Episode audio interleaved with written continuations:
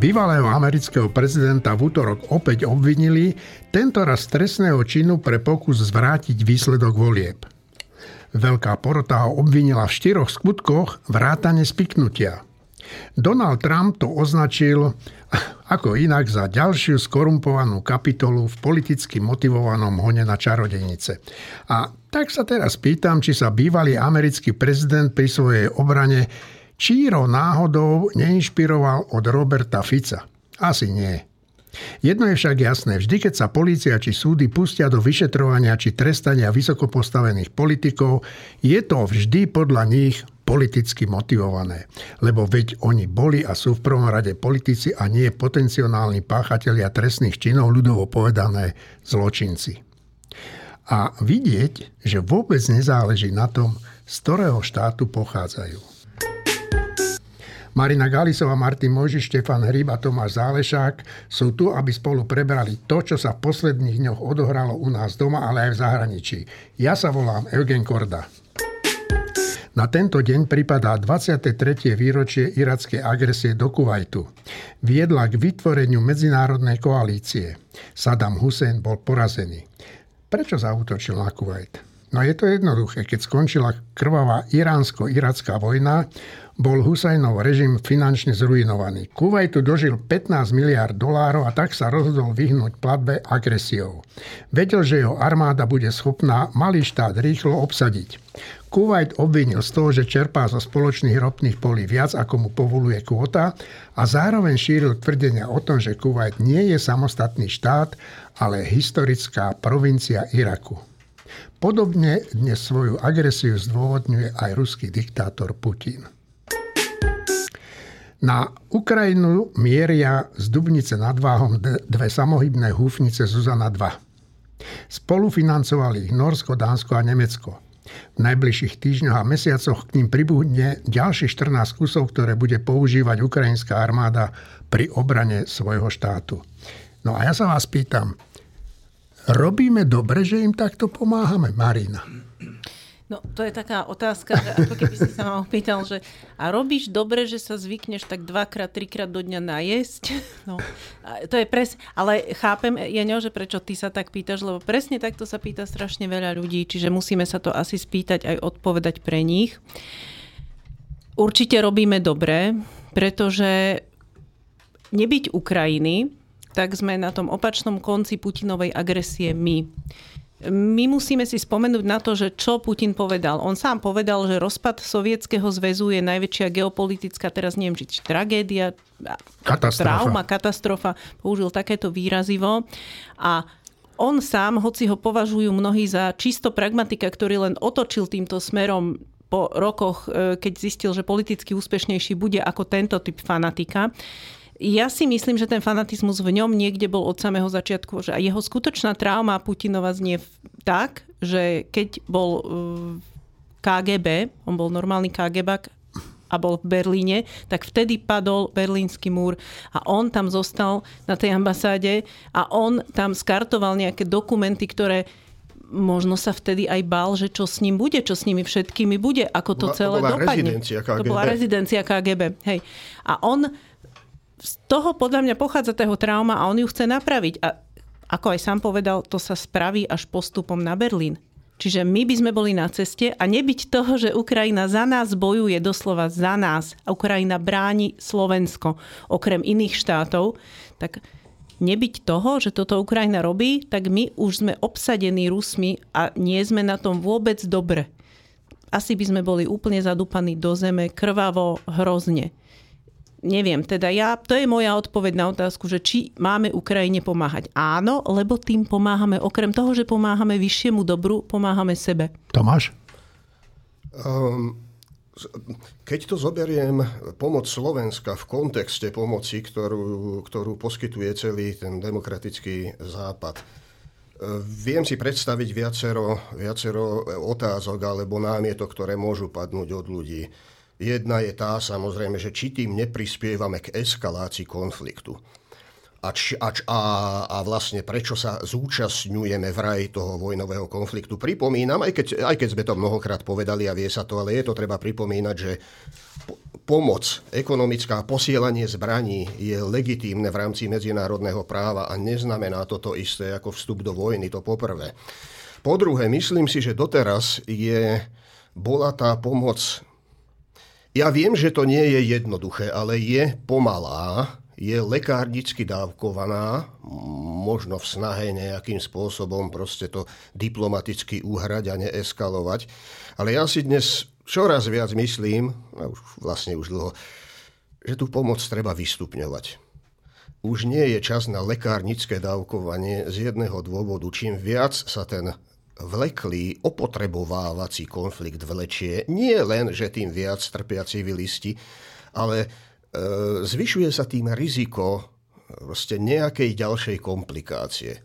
Eh, rozkolu nejakého vo vnútri únie, vo vnútri na to Boh chráň, eh, nejakého vrážania klinu medzi Ukrajinu a jej solidarizujúcich sa priateľov. A tiež v neposlednom rade možno z nejakého, nejakého nezodpovedného eskalujúceho kroku zo strany samotného Ruska. Putin sa pozbavoval množstva svojich blízkych pracovníkov a generálov. Je, je na špičke pyramídy, ktorá je čoraz roztrasenejšia, rozbitejšia a vetchejšia. Je tam čoraz osamelejší a čoraz paranoidnejší. A keďže sa pozbavoval svojich spolupracovníkov, tak to čo znamená? To znamená, že ne, nemá, že má menej e, možností vôbec e, na spätnú väzbu a na, na konzultáciu niektorých krokov. Čiže čím viac budeme nechávať ten konflikt vlieť sa, tým práve zvyšujeme riziko eskalácie. Hej, zoberte si aj tú epizódu s Prigožinom, aj to aj to postupné angažma Bieloruska v celej veci. Tu, e, tu je aj riziko jednoducho, že, že Moskva sa bude pokúšať ten e, konflikt europeizovať a e, pokúšať sa zaonačiť vec tak, aby ten konflikt metastázoval smerom do Európy pokiaľ samozrejme to Moskva sama nevie vyhrať. A tretí dôvod, prečo to zdôrazňujem, je samozrejme to, že tá ukrajinská ofenzíva síce postupuje, ale postupuje tempom cez tie, niekedy sa tomu hovorí aj surovikinové obranné línie, to je tak trochu Však aj sú, dielo. on to urobil. No a tam e, to tiež nie je ľahká záležitosť. Tá ofenzíva by snáď mohla byť aj rýchlejšia, ale na to potrebujú Ukrajinci zbranie, zbranie, zbranie, bohužiaľ. Dobre, Martin a potom Štefan. E, no predtým, než ste hovorili o tom e, Rusku a Ukrajine, tak si sa pýtal, že prečo Sadám zautočil na Kuwait. No preto Sadám zautočil na, na Kuwait, lebo sa dá. A keď sa dá, tak ľudia ako Putin a Saddam zaútočia. Jediný liek proti tomu je, že sa nedá. A tak ako Američania, aj spolu s väčšou koalíciou ukázali Sadámovi, že sa nedá v prvej a najmä v druhej správnej vojne v Iraku, tak aj Američania a mnohí ďalší spojenci teraz ukazujú Putinovi, že sa nedá a súhlasím s tým, že, že robíme to pomalšie, než by, bolo, než by bolo správne. Ja si myslím dokonca, že od začiatku, od začiatku a nikdy to neprestalo, my sme im nemali posielať zbranie, my sme tam mali bojovať po boku Ukrajincov proti Rusom, to znamená, že... Už by bol koniec. Už by bol koniec, či už taký alebo onaký, ale ja si myslím, že Rusi by sa neodvážili použiť jadrové zbranie nikdy, lebo to by bol koniec Ruska. Štefan. Eh, no, no, tie, tieto otázky ľudí uh, sú, sú v niečom pochopiteľné. Že ja, si, pred, ja, si tak predpo, ja tak predpokladám, že vznikajú z toho, že vznikajú zo strachu. Každý človek má nejakým spôsobom strach z toho, že bude nejaký konflikt, alebo že bude nejaká väčšia vojna, alebo že bude jadrová vojna. A to je úplne že pochopiteľný strach. Keby, keby ho človek nemal, tak by nebol človekom. No a, a ten strach je ale často zlý radca, lebo e, ten strach nám potom hovorí, že no tak v tom, ak, je, ak, ak je možné, že by sa vojna nejako rozšírila, alebo dokonca by my by sme boli jej súčasťou, naše územie, alebo tak, alebo by sem začali padať nejaké bomby, no tak, tak v tom prípade nerobme veci, ktoré by to mohli priblížiť. No a ktoré veci by to mohli priblížiť? Tak strach nám odpovedá, že no, no priblížiť by to mohlo rozhnevanie sa Rusov na to, že pomáhame tým, ktorých oni chcú zničiť. Tak to tak býva, že keď niekto sa s niekým bije a niekto iný príde niekomu na pomoc, tak ten agresor chce zbiť aj toho, ktorý príde na pomoc. No a z tohto, z tohto strachu, aby sa nám to sem nedostalo. Potom vyplývajú tie reakcie, že e, my sme zámier, e, nech, je, nech, nech sa dohodnú akokoľvek, nech je prímerie a nech polka Ukrajiny padne, prípadne Rusku, to nevadí, hlavne nech je kľud. Lenže to je, v tom je ten strach zlý radca, že všetky tieto, že ako by to v, ako krásne by to vlastne dopadlo, keby sme to, tomu strachu podľahli, sú nepravdivé. Že to nie je tak, že keď nebudeme Ukrajine pomáhať, tak vlastne vojna nikde nebude. Keď nebudeme Ukrajine pomáhať, tak sa vojna priblíži až na našu hranicu. Úplne, že agresor sa pri, pri, bude náš hraničný sused. Čiže, čiže keď nebudeme pomáhať Ukrajine, nepošleme im ufnice Zuzana, to je len taká, že maličkosť, ale keď im nepošleme my, slobodný svet, všetko, čo potrebujú a keď im nepomôžeme, mimochodom v súlade s medzinárodnými dohodami, keď napadnutý štát má právo žiadať o pomoc iné štáty a tie majú právo tú pomoc poskytovať napadnutému štátu, tak ak by sme to nerobili, tak to nie, že že vtedy by sa ten agresor, ten diktátor nad tým vlastne ukludnil. On by vtedy vlastne zistil, že sa to dá ďalej, že vlastne, aha, tak aj tu mi ustúpili, už nielen v Gruzinsku, už nielen v Moldavsku, už nielen neviem kde, už aj na celej Ukrajine mi ten západ ustúpil, no tak ja vlastne môžem obnoviť ten sovietský zväz v plnom, v plnom rozsahu, lebo, lebo som si to skúsil na troch, štyroch príkladoch a dá sa to. Čiže ja len ja chcem povedať, že ja úplne chápem obavy ľudí. Každý z nás musí mať tú obavu, že nikto nechce jadrovú vojnu, nikto nechce zomrieť, nikto nechce, aby jeho deti zomreli, aby tento svet e, nejako sa zničil. Čiže e, akože vytesňovať túto obavu nie je správne, ale čeliť tej obave je naša zodpovednosť, že ako my, ne, my zatiaľ nemôžeme prispieť do riešenia toho, my sme malá krajina, nemôžeme, pri, my, my tento konflikt nerozhodneme, ale e, ako sa hovorí, že všetky, že napríklad o Poliakoch sa hovorí, že oni si tú svoju slobodu krvavo zaslúžili cez svoje dlhé dejiny a ďalšie iné krajiny. Tak my sme si zatiaľ krvavo nič nezaslúžili a ja ani nevolám potom, aby sme si niečo krvavo zasluhovali, ale e, nejak, že ak chceme byť slobodná krajina, čo znamená všeli, čo to nie je nejaký, nejaký, nejaký e, abstraktný pojem. To znamená to, že môžeme cestovať, že môžeme chodiť kam chceme, môžeme si myslieť, čo chceme, môžeme čítať, čo chceme, mladí ľudia sa môžu obliekať, ako chcú, to je slobodná krajina. Tak to, že za to zaplatíme tým malým potlačením vlastného strachu, objektívneho strachu, tak to je náš príspevok k budúcej slobode nielen Ukrajiny, ale aj nás. A podľa mňa toto, na toto máme. Martin chce reagovať? Uh, ja chcem vám povedať, že okrem týchto úvah, ktor, kde, kde to, že máme pomôcť, vyjde ako výsledok nejakého uvažovania, to je síce v poriadku, ale ja by som k tomu chcel povedať, že a ešte okrem toho platí toto, že keď vidím na ulici muža, ako mláti ženu, tak mojou povinnosťou je jej pomôcť. Jediná polahčujúca okolnosť je, keby bolo jasné, že ja dostanem na frak, že on zmláti mňa a potom zmláti ešte aj tú ženu. Ale keď ja som silnejší ako ten muž, tak je to moja psia povinnosť. Bez, bez úvah. Bez úvah. A aj toto by sme mali brať v potaz, že proste, alebo do úvahy, že mali by sme to brať do úvahy pri tom neuvažovaní, že keď sme my silnejší a Akože otázka toho, že ale keby, keby, keby došli armády NATO alebo jednotlivých štátov NATO na Ukrajinu, však tí Rusi čo by povedali? No čo by povedali? Oni tiež došli na Ukrajinu, na, ešte ich tam ani nikto nevolal, tie, tie naše vojská by tam volali oficiálni predstavitelia Ukrajiny, čiže akože tá opatrnosť je opatrnosť veľmi silného chlapa, ktorý sa pozerá a bojí, ako nejaký iný chlap mláti ženu, hlava, nehlava. A Marinka, skôr než ti dám uh, slovo, tak by som krátko zareagoval na števa. No, uh, nie je to celkom tak, že my by sme si našou krvou nezaslúžili slobodu. Bolo tu Slovenské národné povstanie a, a malo svoj význam Padlo tam mnoho e, dobrých a slušných nielen Slovákov. Martin, Martin chce reagovať. Hlavná, hlavný moment Slovenského národného povstania bol, že dve divízie na východnom Slovensku sa nechali odzbrojiť. No áno, no, ale bolo. Bolo to Slovenské národné povstanie. Marina. No, tak dobre, tak začnem tou krvou, hej. Ja som sa rozprávala minule s e, touto s Juliou Džodžák, s ktorou máme pár rozhovorov vždy v týždni. Ona je strašne, akože ona je výborná rumunská analytička bezpečnostná, ktorá pôsobí v Amerike. A ja som jej tak trošku závislivo povedala, no závislivo, že vy ste si slobodu Rumúni vybojovali v 89. o mnoho viac ako my.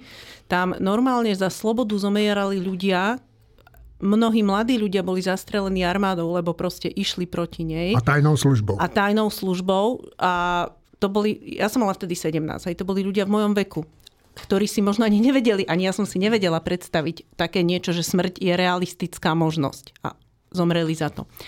Ale, a zároveň Rumúni popravili svojho diktátora a jeho manželku. Čiže oni si tú svoju slobodu vybojovali krvavejšie. A tak som jej hovorila, že zrejme a máte teraz pocit, že ste na tom lepšie, čo sa týka vedomia slobody ako hodnoty, ako my Slováci, ktorí sme to tak trošku dostali? Ona povedala, žiaľ Bohu nie, pretože sme nevedeli s tým naložiť správne a pustili sme k moci bývalých komunistov a korupčníkov, čo je príbeh veľmi podobný nášmu. Čiže nie je to ani vždy celkom iba o tomto a nemusíme sa báť, že keďže sme toto nedokázali urobiť alebo nemuseli urobiť, že sme už mimo. A ešte chcem povedať, že taká tá inštinktívna reakcia, čo spomínal Martin, že bez úvahy, tak taká tu bola na Slovensku. Ja si pamätám po invázii Putinovej teraz, eh, pred dvoma rokmi, tak mnohí ľudia, ktorí predtým tak trochu Putin, aj fandili Putinovi, že však ako silný chláp a neviem čo, tak povedali, že ale strašne ma sklamal, že toto nemal urobiť to, čo je. A asi mesiac, dva trvala táto nálada, že inštinktívnej, okamžitej, bez úvah pomoci Ukrajincom a takisto te, takého morálneho postoja, že proti Putinovi.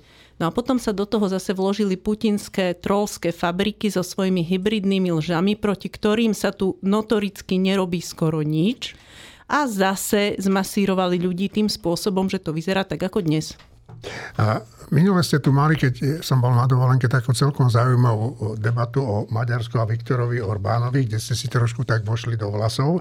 A, a ja to nehovorím e, len kvôli tomu, ale hovorím to kvôli tomu, že že Spojené štáty sprísnili podmienky pre vydávanie víz pre držiteľov maďarských pasov.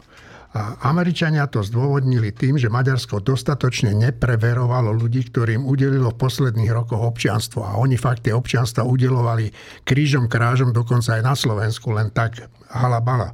Budapešť to však odmieta a považuje to za pomstu, pretože zatiaľ odmietlo ratifikovať vstup Švédska do NATO. No, Martin, robí USA, teda Spojené štáty, dobrú vec, že to urobilo? Ja si myslím, že USA pociťuje asi takú intenzívnu potrebu sa pomstiť Maďarsku, ako pociťovali potrebu poraziť Slovensko, keď im slovenský štát vyhlásil vojnu. Ja si myslím, že to nestojí za komentár. Chcete niekto to komentovať? Nie. Dobre. Tak uh, poďme k obiliu. Rusi sa už celé týždne vyhrážajú, že teda odstupujú od tej obilnej dohody. E, celé týždne sme sa zaoberali tým, že čo sa všetko hrozné stane, keď e, keď naozaj na tú dohodu nepristúpia, no oni nepristúpili. A dnes sa ukazuje, čo Marina, ty chýveš hlavou? Ja kývem hlavou, chcela som si to ešte overiť, ale už sa mi to nepodarilo. Mám pocit, že tú ich slávnu blokádu prerazila izraelská loď, ktorá... Keby len niekoľko ľudí. A za ňou ešte asi dve išli. A že sa im to napokon podarilo, že prešli cez tú demarkačnú líniu. Čiže ja len hovorím, že to je taký refrén. Oni nakreslia Rusi nejakú červenú čiaru a že za ňu ani krok, lebo bu, bu, bu. No a za ňu sa urobí krok aj dva, aj tri a žiadne bu, bu, bu nenastane. Takže toľko. Tomáš? No, ono to, ono to súvisí s tým, čo som povedal. Ako, no, takéto niečo sa dalo očakávať logicky, čím viac sa tá vojna ďalej ťahá. To sú, to sú stále tie ruské e, hry a obštrukcie, ktoré to majú, keď už to nemôžu, keď už to nemohla byť e, krátka a veselá vojna a nemohli to vyhrať ľahko, lacno a rýchlo, no tak to, tak to budú aspoň komplikovať. No a zdá sa, že blokáda nie je nepriedišná. Martin?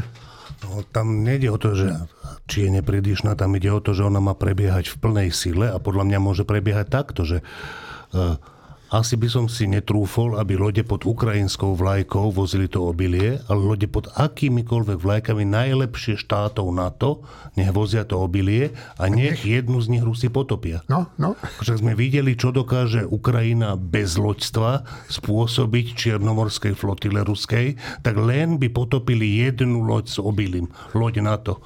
Ono bola... sa to nestane. No nestane sa to, však keby sa to, oni to, toľko počítať vedia aj oni, akože že proste prvý ťah v šachovej partii vedia urobiť aj relatívni nováčikovia celkom dobrý. Ono tej izraelskej lodi poskytovalo vlastne akože krytie zo vzduchu americká stíha. Áno, áno, lietali. Ale to nie je len to, že v tej chvíli to krieš, že tá, tá loď Zareve, ktorá Ale aj do to, to, to, to torpédo, akože ešte raz, akože do Čierneho mora sa pláva cez Bospor a Dardanely. To je turecké územie, to je členský štát NATO. Keby sa NATO rozhodlo, tak vyničí Čiernomorskú ruskú flotilu do poslednej zápalky. Štefan chce? K, tej, k tomu obiliu. Tak to je taká vlastne už zúfalá situácia e, pre Rusko, že ja, to, to, vlastne sa to nedá pred svetom dobre predať. Že čo, čo, vlastne to, čo tu, tu vlastne máme? Že, že jedna krajina druhej krajine zamedzí, aby dávala obilie svetu, hladným ľuďom, ktorý aj západnému svetu, ale aj africkému a inému svetu. A teraz, že akú sympatiu toto môže získať u koho? Že čo, čo, to čo je? Že, no. A druhé zúfalstvo toho je, že paralelne s tým sa Putin stretol s africkými no, lídrami, no, no. o ktorých ide a snažil sa ich nejako, ja neviem, či udobriť, alebo nejak Uplatiť. získať na svoju stranu, alebo niečo. Ale výsledok toho samitu je, že odchádzajú bez tej dohody o obili. Tak, čiže ešte aj pred tou samotnou Afrikou to zle vyzerá. Tak ja si myslím, že toto je, že už že priznanie vlastne to, toho ruského režimu, že no tak už, keď už siahate na to, že idete vyhľadovať svojim, v dôsledkoch svojich činov, idete vyhľadovať nejaké krajiny, ktoré s tým nič nemajú, no tak keď už k tomuto siahate, tak to už predpokladám, že už nemáš nič v rukách, keď, keď siahaš k takýmto veciam, ktoré ti nemôžu nejako, nejako získať popularitu, sympatiu, nič.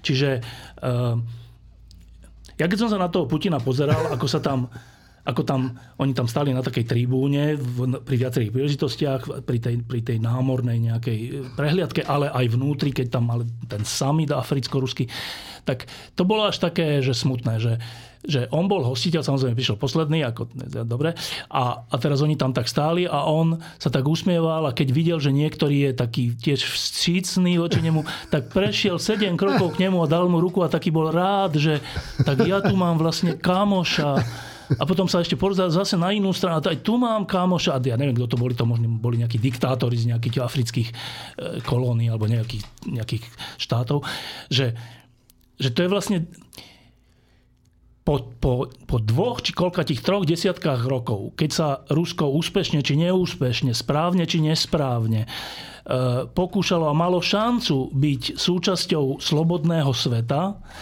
tak akože tento pohľad na ten rusko-africký summit bol vlastne bodkou za tým, že, že, že, že ako to skončilo. Že skončilo to tak, že namiesto približovania sa k slobodnému svetu a stá, namiesto stávania sa slobodným svetom sa dnes Rusko uchyluje k obi, blokáde obilia pre ľudí, ktorí nemajú obilie a k snahe získať si niektorých Afri- aspoň niektorých afrických diktátorov na svoju stranu, keď už teda mám tú Severnú Kóreu. Tak toto je výsledok Putinovej geniálnej geopolitiky. No tak jeden z tých lídrov afrických na ponuku Putina, že im odpustia nejaké dlhy a že im darujú neviem koľko e, tisíc tón obilia. Povedal, že oni nepotrebujú milodary, ale potrebujú skutočne, aby to obilie z, Ukrajino, z Ukrajiny e, prúdilo do tých krajín. Navyše, e, však Rusi obchodujú s tým obilím a hovorí sa o tom, že veľa z toho obilia je ukrajinské obilie, ktoré ukradli. Ale no, poďme ďalej. Uh, neviem, ako začať, no jednoducho. Drony nad Moskvou. Martin, to, čo si tak hovoríš, keď to sleduješ? Uh, akože symbolický význam je asi, asi veľký, iný asi neveľký, ale každopádne ja si myslím, že to prenášanie vojny aj na ruské územie je správna vec. To od začiatku ty tvrdíš, mimochodom, že... Dobre, Marina? No, ja tiež zopakujem, čo som hovorila. Putin vládne s dvoma vecami. Sľúbil Rusom, že už nikdy sa im nevrátia 90. roky, obdobie neistoty, e, hospodárskych problémov tu... a nefunkčného štátu. A druhá vec, že vojna sa nepribliží k ním, že nebude zasahovať do ich každodenného života. A vlastne, že to vôbec nie je vojna, lebo je to, čo je to? Špeciálna operácia, či čo? No. A ono ani jeden ten prísľub neplní v podstate, lebo Rusi majú problémy. Keď si človek pozrie tých ruských vlogerov, ktorých fakt sa oplatí na YouTube sledovať, tých slobodných, ktorí sa pýtajú ľudí na ulici, tak čo normálnejší človek, a nie vždy by ste to čakali podľa výzoru, hej, že vidíte človeka, ktorý vyzerá typek jak z 90 rokov, že Adidas bunda na sebe holá hlava a začne veľmi rozumne rozprávať o tom, že táto vláda jednoducho padne, pretože spôsobuje nám strašné problémy a dupe po slobode. A toto povie ten týpek. Takže keď vidíte, čo ľudia naozaj si tam myslia, a mnohí si to myslia, tak e, ono to nemá Putin také jednoduché.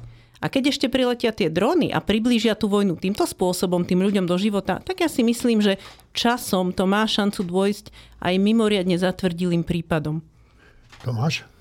No, opäť je to e, vec, ktorá sa dala logicky očakávať, ale podotýkam, že Rusko od začiatku hovorí, že vojna prebieha na jeho území, že veď Donbass a všetky tie oblasti, to sú jeho. jeho územie a keď ich Ukrajina chce späť, hoci jej právoplatne, platili, právoplatne patrili a Rusko bolo aj ich medzinárodným garantom, tak to je dupanie po ruskom území. Ale pripomínam zároveň, že drony sú jedna vec ale po ruskom území nešliape čižma e, alebo to, topánka jediného ukrajinského vojaka. Čiže na ruskom území sa vojna v tomto zmysle no, neodohráva. Marina, a, Marina taktiež, a taktiež, e, taktiež je treba pripomenúť, že je, že je nerealistické myslieť si, že keď je Ukrajina napadnutá, alebo v, podobnom, v podobnej verzii iná krajina, a to už som hovoril, no tak, tak tá, tá vojna sa nikdy nevyrieši na centimetr na území napadnutého e, štátu. No jednoducho Rusko začalo agresívnu vojnu a nesie dôsledky. Marina, chceš povedať? Ja len pripomínam tých pro ruských v tom zmysle, že pro rusko-slobodných partizánov, to sú Rusi, ktorí sú proti Putinovi, operujú z územia okay, Ukrajiny okay. a vstupujú na územie Ruska. OK, dobre. Štefan? Ehm, ešte jedna poznámka k tomu. E, k tej, to zase, že do veľkej miery naše, e, iba to zopakujem, že naše alebo uvažovanie určuje strach, obava. Že keď si človek pozrel, že v centre Moskvy nejaká moderná budova, to bola, neviem, čo to bolo, nejaká, či administratívna, alebo aká, a tam jeden ten byt, alebo jedna tá bunka toho bola, bola rozbitá tým dronom, tak to si tak človek, keď, má, keď je náchylný podliehať svojim obavám, tak si povie, že fú, tak oni zasiahli, že do Moskvy, ale však to Putin uvidí. A to keď uvidí, ten sa teda dobre naštve, že, to, že toto u mňa. No ale to, no, a zase, že, ale to je oprávnený, oprávnená obava, lenže e, akože treba troška vždy ísť cez vlastnú obavu. Že, dobre, lenže tu ten, ten rozbitý, ten kúsok rozbitého bytu, či čo to bolo, uvidí celé Rusko. A teraz, čo to znamená, že to celé Rusko to uvidí? Že, že však vlastne nám hovorili, že, že tam je úplne že bezmocná krajina, ktorá ani není krajinou, ani nič a za tri dní budeme mať Kiev celý A my tu máme teraz u mňa, u suseda, ten vedľajší. Ja teraz musím okolo toho chodiť a pozerať sa na to, že nás tu niekto v Moskve zasiahol. Koľko kilometrov odtiaľ? Veľa. Tak to je, podľa mňa je to čisto psychologická vec, správna, že sa to tak urobilo, aby si Rusi uvedomili, že tá vojna sa týka ich aj v tej Moskve a tak. No, to je jedna poznámka. E, druhá poznámka, že, že e, to znova, znova to vychádza z nejakej našej, z nášho presvedčenia, že niekto je väčší, silnejší a teda má právo na niečo zlé a menší, slabší nemá právo sa brániť. No a, a teda hovorím o tom, že tak nejak podvedome to podľa mňa má veľa z nás v hlave, že Dobre, to je správne, že sa Ukrajinci bránia, to mnohí ľudia s tým súhlasia. Je správne, že im pomáhame, aj s tým mnohí ľudia súhlasia. Ale potom je tam taká tá, že počkaj, ale ale oni teraz čo keď tie zbranie použijú aj smerom na Rusko, akože na ruské územie, tak pomáhali sme im s týmto cieľom. No a ja k tomu hovorím toto, že keď je vojna a niekto vás napadne a ste slabší, povedzme, tak tak bránite sa zubami nechtami, máte tú morálnu výhodu, že ste v práve a to je veľmi dôležité na boisku pri ochote vojakov niečo robiť, riskovať a tak. Ale súčasne musíte si, musíte si normálne že spočítať, že čo sú slabé body toho silnejšieho nepriateľa? Napríklad, že príklad. Keď by sa ukázalo, že na hranici s Ukrajinou na ruskom území je rozhodujúci, povedzme, že muničný sklad, z ktorého idú že všetky zbranie pre ruské jednotky na území Ukrajiny.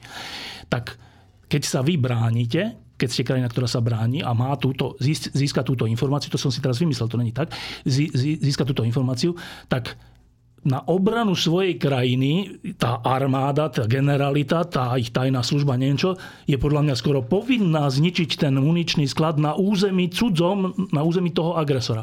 A takýchto príkladov, nejde o muničný sklad, o hoci čo, o letiská, o generálny štáb, o hoci čo, čo je dôležité pre tú vojnu na Ukrajine pre Rusov, tak čo iné majú Ukrajinci robiť, než sa zamerať na zničenie takýchto vecí? Oni, veď Ukrajinci to nerobia preto, aby zničili Rusko, na rozdiel od Ruska, ktoré to robí preto, aby zničilo Ukrajinu. Ukrajinci to robia preto, aby ubránili existenciu Ukrajiny. Čiže znova, že obava je pochopiteľná, čo keď sa to pán Putin dozvie a uvidí to, ale skutočná logika života a vla, akože seba... Um, inštinkt seba záchovy musí dať proste napadnutej krajine právo a povinnosť toho útočníka zraniť na jeho citlivých miestach aj na jeho území. Že túto obavu znova musíme trocha prekonať v sebe. Tomáš? Ja som si teraz srandovne spomenul na takú tragikomickú príhodu e, bola jedna diskusia, ale to bolo už dávnejšie, to, to sa netýkalo e, konfliktu na Ukrajine, dokonca ani na konfliktu okolo Donbasu a týchto vecí, čo tomu predchádzali, ale mm, to bolo, to bolo ešte za Obamu, keď vládol Spojených štátov a konzervatívny inštitút poriadal takú akúsi diskusiu k rôznym veciam a boli tam Klausovi pusipajtáši na, na čele s Petrom Machom, ktorý rozprával, jak už ste medle Spojenými státy, když tam, když, když tí mají prezidenta Obamu, tak to už není taková Amerika, jak bývala a tak ďalej a tak ďalej. A rozprávali tam aj o Putinovi, jak on vlastne aj v súvislosti s Gruzinskom, on vlastne tým, tým národom dáva možnosť, na rozdiel od Európskej únie, pre národnú sebarealizáciu a jak teda ten správny Putin a jak to správne teda a niečo tam padlo e, proti vtedy ešte žijúcemu Johnovi McCainovi, ktorý, keď sa pozrel Putinovi do očí, tak na rozdiel od Busha mladšieho nevidel možnosť pre spoluprácu, ale videl tam v prvom momente tri písmena K, G, B. A ja som bol tak nezdvorilý, že som ešte s hnisavou angínou tam pripomenul gentlemanom, že teda takto to bolo s tým Johnom McCainom a že to rozpoznal správne. No a na to Petr ma hovorí, kdyby vás slyšel Putin, to by sa mu nelíbilo. ani, to, to už ani nebolo na smiech, ale už vtedy bolo zrejme, jak sa tá pravica aj tá česká, ako, jakými, jakými, ako sa to štiepi a akými cestami sa jej časť uberá. Ale ešte k tej Ukrajine. No, neviem, ja som chcel len podotknúť, že áno, to bola vhodná poznámka od Mariny, ale ja som, ja som mal na mysli proste postup pravidelných armád a celkovú, celkovú stratégiu a ja, mne nie je známe, že by niekto strategicky uvažoval o tom, že by pravidelná ukrajinská armáda pochodovala na Moskvu, ktorú obsadí a bude patrolovať v jej uliciach. Tu ide o stratégiu proste Rusi sa musia zdekovať z území, ktoré protiprávne okupujú a to, tu by, som, tu by som podotkol ešte jednu malú poznámku. My, naša predstavivosť aj o tejto vojne sa často mimovoľne odvíja od nejakých analógií a často, často tu vyskakuje predstava e, druhej svetovej vojny. Druhá svetová vojna v tomto ohľade nie je dobrá analógia. Proste tu v druhej svetovej vojne Rusko nie je Nemecko, dnešné Rusko nie je Nemecko v 45. a proti Nemecku bola vznesená požiadavka bezpodmienečnej kapitulácie. To znamenalo aj naprosto ako absolútnu okupáciu, samozrejme víťaznými armádami, ktoré im tam e, no, na, e, zariadili aj... Tomáš, každý... možno by to Rusku neuškodilo. Ja, tak no, no, čo si no, budeme hovoriť? Dobre. Ale toto, je, toto, toto není celkom správna analogia. Možno sa ešte dostaneme trošku k tej téme. Dobre, posledný Martin k tejto téme. Ja som chcel povedať k tomu Gruzínsku, že tá treba uznať, že tí Rusi im umožnili nejaký vývoj toho národného sebavedomia a tak ďalej, lebo však teraz gruzínsky dáv nepustil z lode ruských turistov, aby vystúpili na gruzínske územie. To je už isté sebavedomie. A Priatelia, keď som tu pred niekoľkými týždňami povedal, že progresívne Slovensko môže preskočiť Pelegriniho hlas, tak ste si možno aj pomysleli, že mi neviem čo v šibe a v duchu ste len nechápavo krútili hlavami. No a dnes je to realita. Ja si myslím, že progresívne Slovensko by nakoniec mohlo poraziť aj Ficov smer. To však neznamená, že demokratické sily by to mali na Slovensku vyhrať. To, to teda nie. Pri pohľade na to, koľko z demokratických strán sa nachádza v pásme ohrozenia, si kladiem otázku, že čo robiť, aby neprepadli hlasy voličov želajúcich si pokračovanie našej zahranično-politickej orientácie a potrestanie ľudí, ktorí pre seba ukradli Slovensko. No a pýtam sa na to e, vás, že čo s tým, ale moja prvá otázka je trošku iná, že prečo by bolo to moje víťazstvo progresívneho Slovenska dôležité? Martin. Podľa mňa práve, že vôbec akože tá úvaha a teda uh, ja som ju počul od ľudí, ktorí o tom uvažujú, ktorí sú tak orientovaní ako my politicky, úvahu, ktorá je podľa mňa veľmi nesprávna, že treba voliť to progresívne Slovensko, aby prípadne porazili ešte aj smer. Na tom absolútne nezáleží. V 98. vyhral voľby Mečiar, HZDS bol víťazom tých volieb o pár desatín percenta. To je úplne irrelevantné, kto je víťaz aj také reči, že toho predsedu tej víťaznej strany poverí prezidentka zostavovaním vlády, to je úplný nezmysel. Poverí zostavovaním vlády toho, kto prinesie dôveryhodný zoznam poslancov, Ale ktorý by... myslím, že zabehaný postup je, že nie, je... Nie je, nie je. Mečiar nedostal poverenie zostavovať vládu, či dostal v 98. Dostal, ale to je jedno. A možno na chvíľku. Takto, pravda... Každopádne to nie je ústav, môže to byť ústavná zvyklosť, ktorá zvyklosť, je áno. nezmyselná, keď ten človek... Čiže podstatné je, akože teraz vôbec nechcem odhovárať voličov PS, ja prajem ps čo najlepší, ale podstatné je, aby malo PS koho s kým uzavrieť koalíciu. A preto, keď sa pozriem na dnešné na prieskum verejnej mienky, tak treba voliť tých voličov, tí voliči, ktorí majú akúsi afinitu k Saske a ku KDH, ktoré sú nad 6, na 6% teraz, tak treba voliť tie strany. Keby sa nad nad 5% je príliš riskantné, ale nad 6% už je v poriadku, keby sa tam dostali demokrati alebo, alebo Žol Čimon, tak aj tie strany prichádzajú do voji, ale podľa mňa ľudia, ktorí chcú voliť PSK, nech volia PSK ľudia, ktorí by kľudne volili Sasku alebo so zaťatými zubami, alebo kľudne volili KDH, ale so zaťatými zubami, alebo volili Fera Mikloška na kandidátke so zaťatými zubami, ale Fera Mikloška bez zaťatých zubov, tak tí všetci, ja by som povedal, že nemajú uvažovať o víťazovi volieb a rozhodovať sa preto, že aby to vyhralo PSK. Dôležité je, aby PSK dopadlo čo najlepšie a aby malo s kým utvoriť koalíciu. Preto tie strany, ktoré sú ohrozené, ale sú nad 5%, tí voliči, ktorí, ktorí by tie strany celku volili, ja ich chcem povzbudiť, určite voľte tie strany, O to sa hrá, nie o to, či bude mať PSK 15 alebo 17 Marina?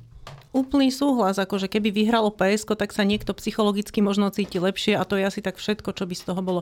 Ja sa ale pýtam, že skadiaľ idú tí ľudia, ktorí spôsobujú ten nárast PSK v tých prieskumoch, lebo ak je to tak, že to sú tí ľudia, ktorí by, dajme tomu ešte pred dvoma mesiacmi boli, volili Sasku, povedzme, neviem, KDH asi nie. A teraz sa zrazu rozhodli, že Saska na tom nie je až tak dobre a preto budú voliť na istotu PSK, tak to vlastne nie je dobrá správa pre demokratické spektrum, pretože tie hlasy, ktoré boli aj tak v tom demokratickom kotlíku, sa len posunú do trošku iného jeho kúta. A spôsobí to to, že PSK bude mať viacej, ale ak to spôsobí to, že dajme tomu tá Saska sa do parlamentu nedostane, tak to bude veľký problém. Ale fakt, a to hovorím pri všetkom, všetkej prajnosti voči PSK, ktorú mám. A ešte by som povedala, že bolo by fajn, aby tieto strany, ktoré sú teda v tých 6% alebo kde už takto na pomedzi, aby sa správali spôsobom, ktorý je produktívny a nie kontraproduktívny a aby svojich voličov neodr- potenciálnych neodrádzali a aby títo voliči potenciálni si potom nepovedali, no tak ale radšej to hodíme tomu PSK. No, o to ide, no. Štefan. Ehm, zase niekoľko poznámok. Tak prvá poznámka. E, keď som sa posledné týždne pozeral na tie prieskumy a na tie grafy a na tie možné, e, možný výsledok parlamentných volieb, tak e, jeden z nie nepravdepodobných výsledkov je, že prepadnú všetky demokratické strany okrem PS. A teraz, teraz si môžeme hovoriť, že dobre, a to je dobre či zle? Tak z hľadiska výkonu tých demokratických strán posledné tri roky je to správne. Že tak má vyzerať re, akože spätná väzba voličov voči tej katastrofe, ktorú sme tu tri roky mali. Čiže e, ja vôbec nehovorím, to, čo teraz idem povedať, vôbec není, že ja chcem držať palce tým demokratickým stranám a teda ľudia však voľte ich, alebo čo nie. Akože je, je zdravé že ten typ nepriateľskej, ne, neznášanlivej politiky alebo vzájomných vzťahov, ktorá v rámci tej koalície trojročnej bola, je úplne správne, že je to sankcionované. Takto sa nemá vládnuť. To je A. A v tom zmysle by bolo úplne spravodlivé, že by ľudia znechutení s právom z tohto spôsobu robenia politiky dali svoje hlasy PSK. Bolo by to spravodlivé. A B je to, že ale keď dajú ľudia hlasy psq a tie strany poprepadávajú a budú mať všetky 4,5, 4,5, 4,8 a tak percenta, tak existuje taký prepočet, že by to mohlo znamenať, že stačí potom hlas a smer a majú väčšinovú, dokonca možno ústavnú väčšinu. A ešte s Dankom, keď by sa dostal.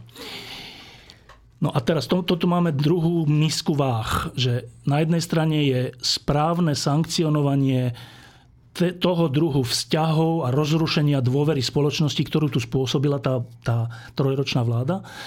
Na druhej strane tu máme ale potom zostavu, ktorá je, že, že, že od A do Z, že 100% uneseného štátu. Že už ani tam by nebola nejaká prímes, ktorá by to kontrolovala, alebo tak.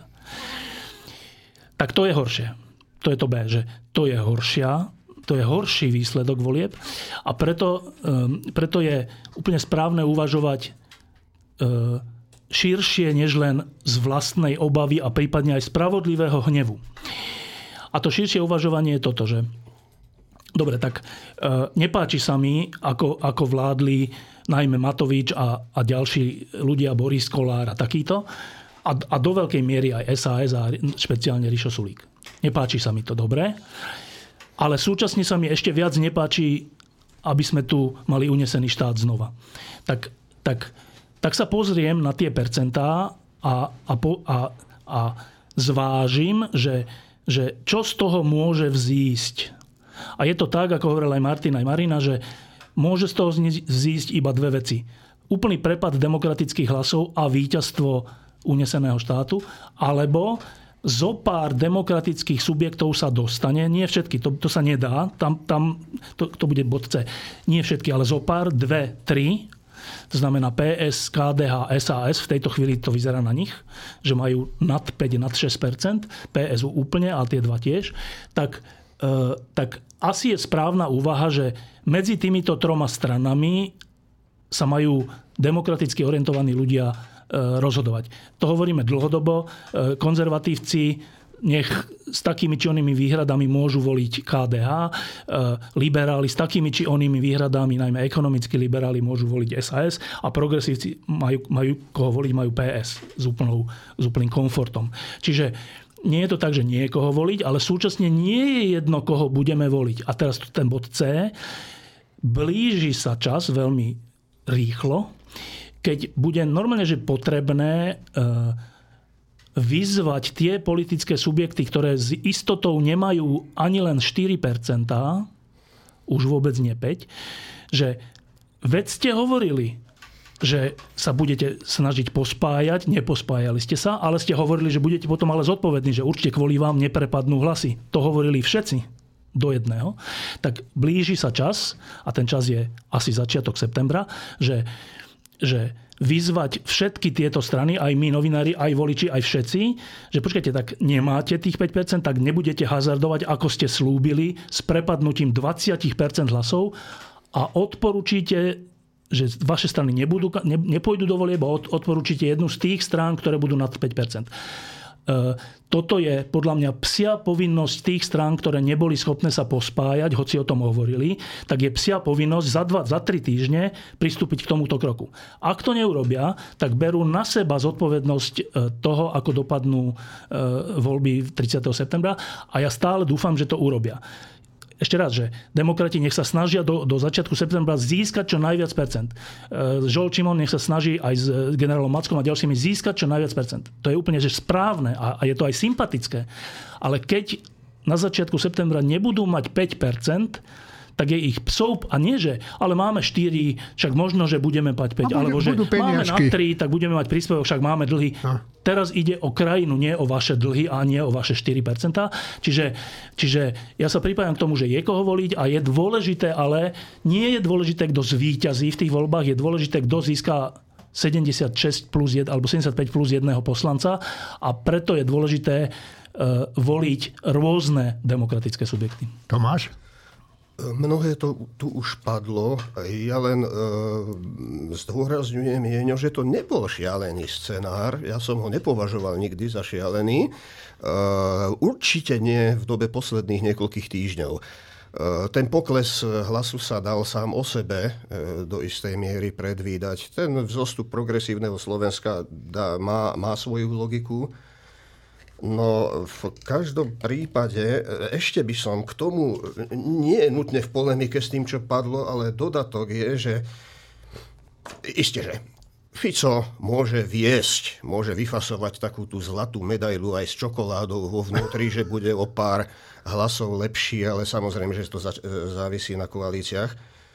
Len Pamätajme, že týmito ďalšími voľbami sa zase nespúšťa opona, nekončia isté problémy. Oni budú pokračovať aj ďalej. V prvom rade tu vidím z rôznych dôvodov, aj v dôsledku vnútorných, aj externe pôsobiacich faktorov na, na slovenskú scénu, proste potenciál veľmi vysokej, vysokej polarizácie spoločnosti. A aj preto by som bol rád, keby, keby v novej vláde, neficovskej, pokiaľ sa ju podarí koalične zostaviť, samozrejme s účasťou progresívneho Slovenska, ktoré spomedzi týchto strán vedie, boli prítomné aj, aj, aj nejaké zodpovedne umiernené stredopravé subjekty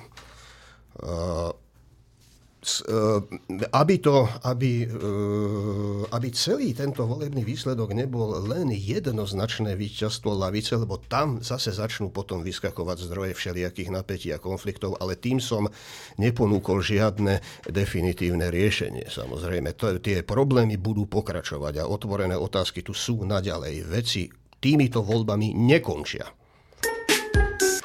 Martin, je tu otázka pre teba. Ja ju prečítam. Minulý týždeň oznámili niektorí juhokorejskí vedci, že vytvorili materiál, ktorý otvára novú éru pre ľudstvo. Tento supravodivý materiál by totiž mohol bez akýchkoľvek strát viesť pri izbovej teplotke elektrínu. Pýtam sa ťa, Martin, čo ty na to, ale najprv by som rád povedal, že náš šéf-redaktor kedysi tieto supravodivé materiály skúmal. Čo? Študoval a aj, aj v praxi na Akadémii vied na elektrotechnickom ústave som e, supravodivosť som, som bol, bol na môjim popisom práce. Iba poviem predtým, čo Martin povie, že na, na vysvetlenie.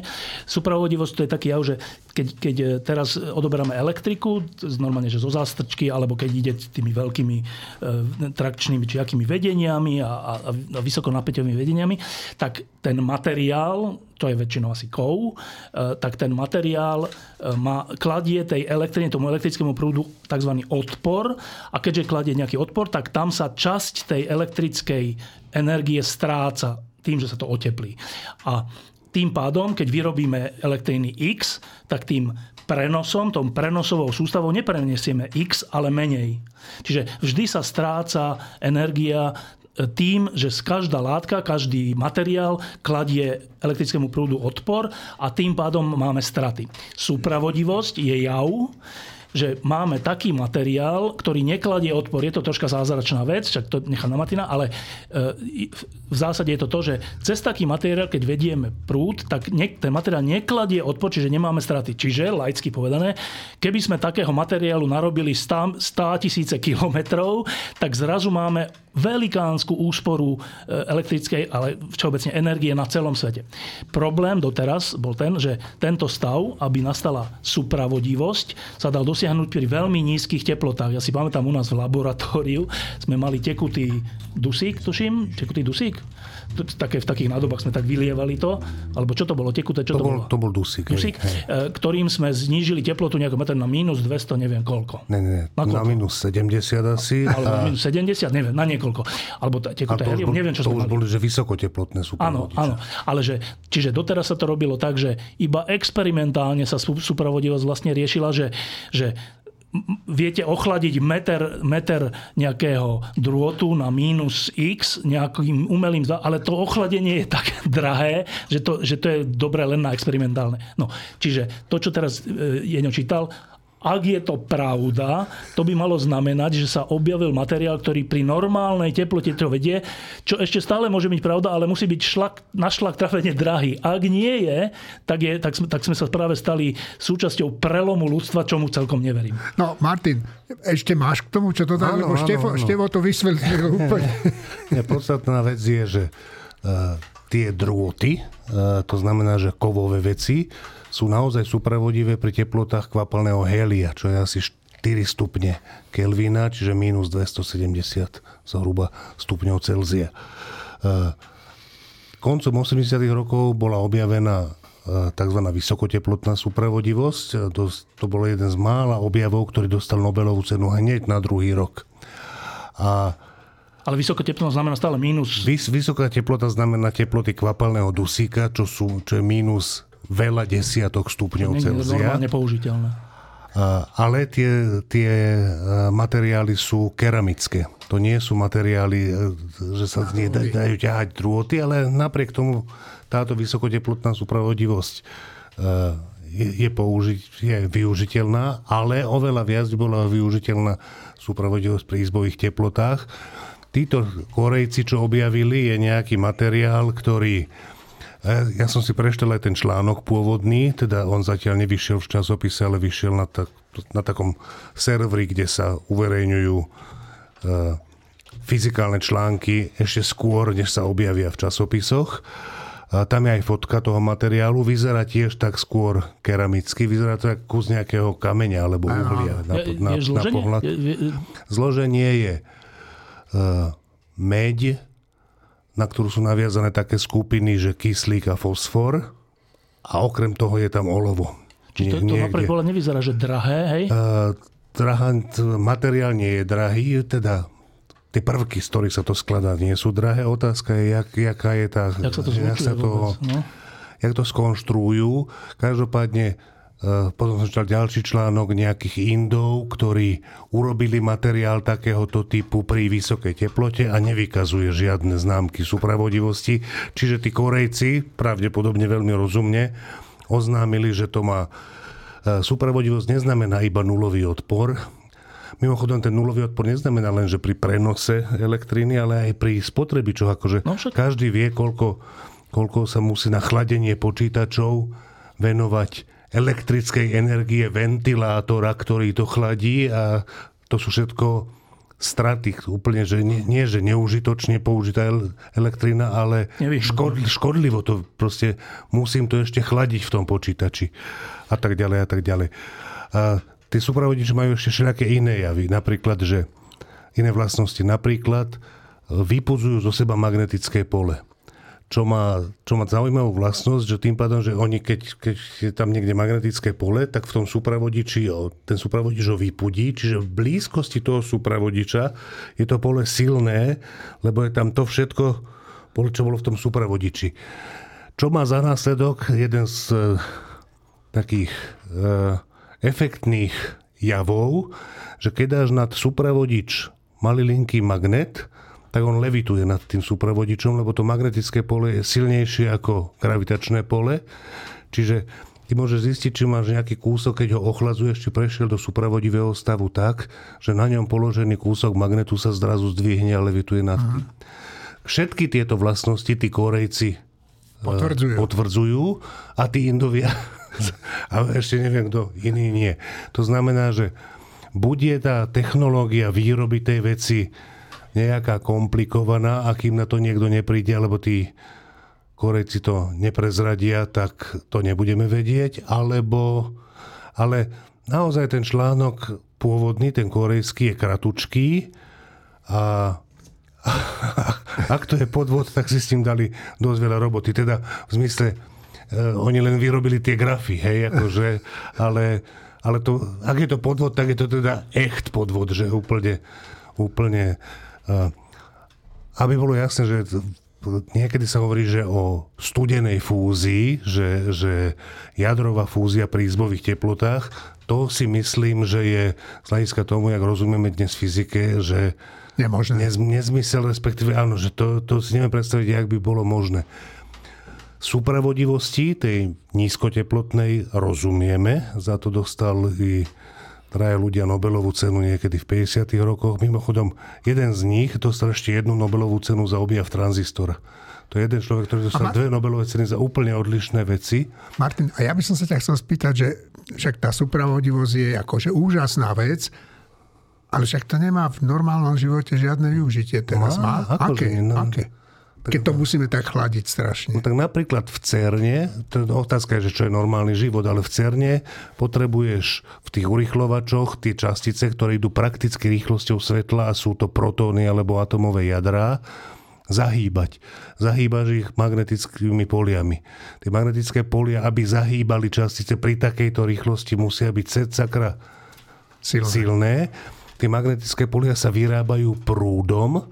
Ten prúd musí byť taký, aby bol čo najintenzívnejší a boli tam čo najmenšie straty. To sú všetko supravodivé magnety pri teplotách kvapalného hélia. To znamená, že, že to má, má využitie. Zatiaľ teda vo vede? Zatiaľ vo vede, áno, ale ako náhle by sa tieto veci dali robiť pri izbovej teplote a tí Korejci e, hovoria, že tá kritická teplota je nad 100 stupňami Celzia. Čiže to nie je len, že, že pri izbovej teplote, ale musíme to, musíme to držať, aby to neprekročilo 25 stupňov. Ne, to je, že 130 alebo koľko. Proste to vyzerá, vyzerá naozaj, že jak materiál snov. A opakujem, že pri tej vysokoteplotnej supravodivosti nepoznáme dostatočne, nerozumieme tomu teoreticky dostatočne, aspoň si myslím, že nie tak, jak je tá teória tej nízkoteplotnej súpravodivosti.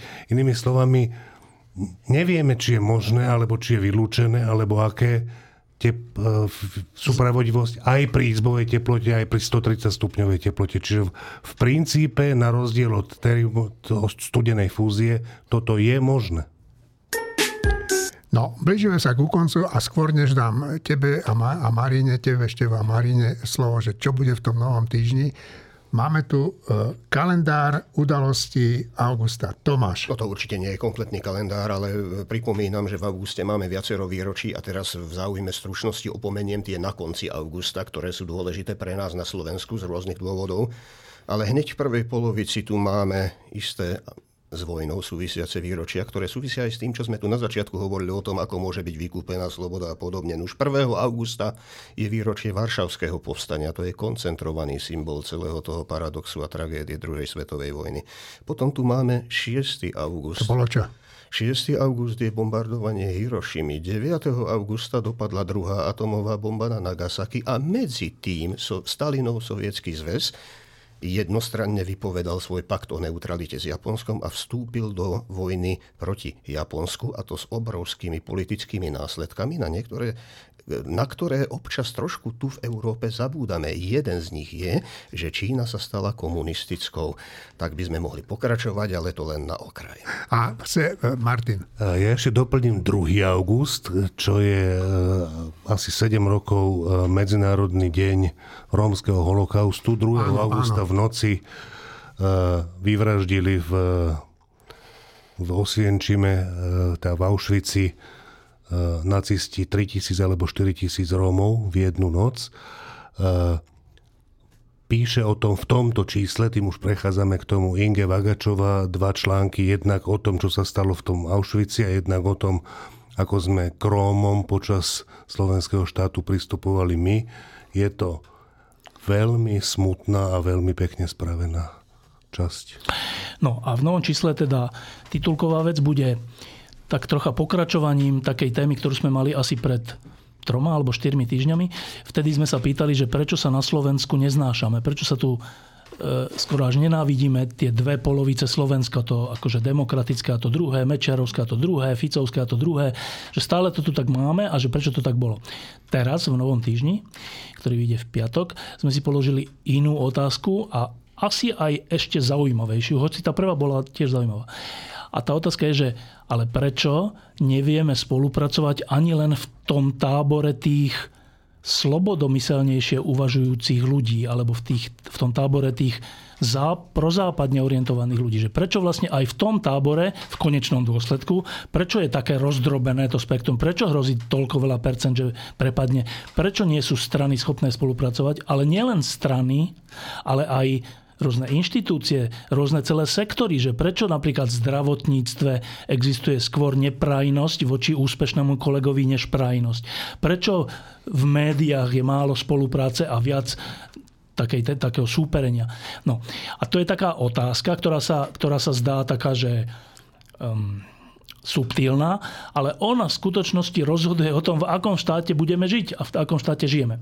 Súčasťou toho je teda článok, ktorý sme napísali s Martinom Možišom a aj s Marinou Galisovou tentokrát, tro, trojica autorov.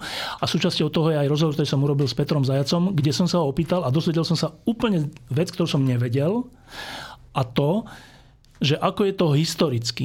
Že či je to teda náš dnešný problém, že demokrati, alebo teda ten tábor, ktorý chce ťahať Slovensko slobodným spôsobom, že, že, je, že, že nevie spolupracovať. Či je to vec dneška, posledných 10, 30 rokov, alebo či je to nejaká dlhodobejšia vec. A dozvedel som sa, že úplne zaujímavú vec vrátane štúrovcov a všeličoho iného. Tretia, tretia súčasť tejto témy je, Marina, ty si písala o tom, že ako ano. je to v Amerike? Oni totiž v Amerike majú tiež svoje skúsenosti s polarizáciou spoločnosti, jednak medzi demokraticky a nedemokraticky zmýšľajúcimi ľuďmi, ale zároveň aj v, tiež v tom akože tábore demokratickom, ktorý je širší než len demokratická strana. Majú určité rozpory medzi sebou, s ktorými ťažko zápasia, ale majú aj isté metódy, ktorými sa pokúšajú s tým vyrovnať a nie vždy neúspešne. To je, to je, to je teda obálková téma a v druhej polovici dominantná vec? Máme krásny klozer o moste SMP, a to je taká aj kontroverzná téma, lebo však kvôli mostu SMP, alebo teda padlo časť starého mesta a následne bol vybudovaný most SMP, ale napriek tomu most SMP má istý význam architektonický, čo nemožno upierať a tam je to pojednané z oboch stran a sú tam krásne fotografie. Potom máme pokračovanie série o Space Shuttle od Juraja Petroviča, ktorý nám hrdinsky posiela svoje texty, hoci je na dovolenke. A potom tam máme ešte veľmi zaujímavé veci o liečbe demencie a dokonca ešte o fajčiaroch. Martin? Ja len k tomu mostu SMP chcem pripomenúť, že kvôli tomu mostu bola zbúraná synagóga, ktorá prežila slovenský štát. A priatelia, na záver ako vždy, sláva Ukrajine. Herojam sláva.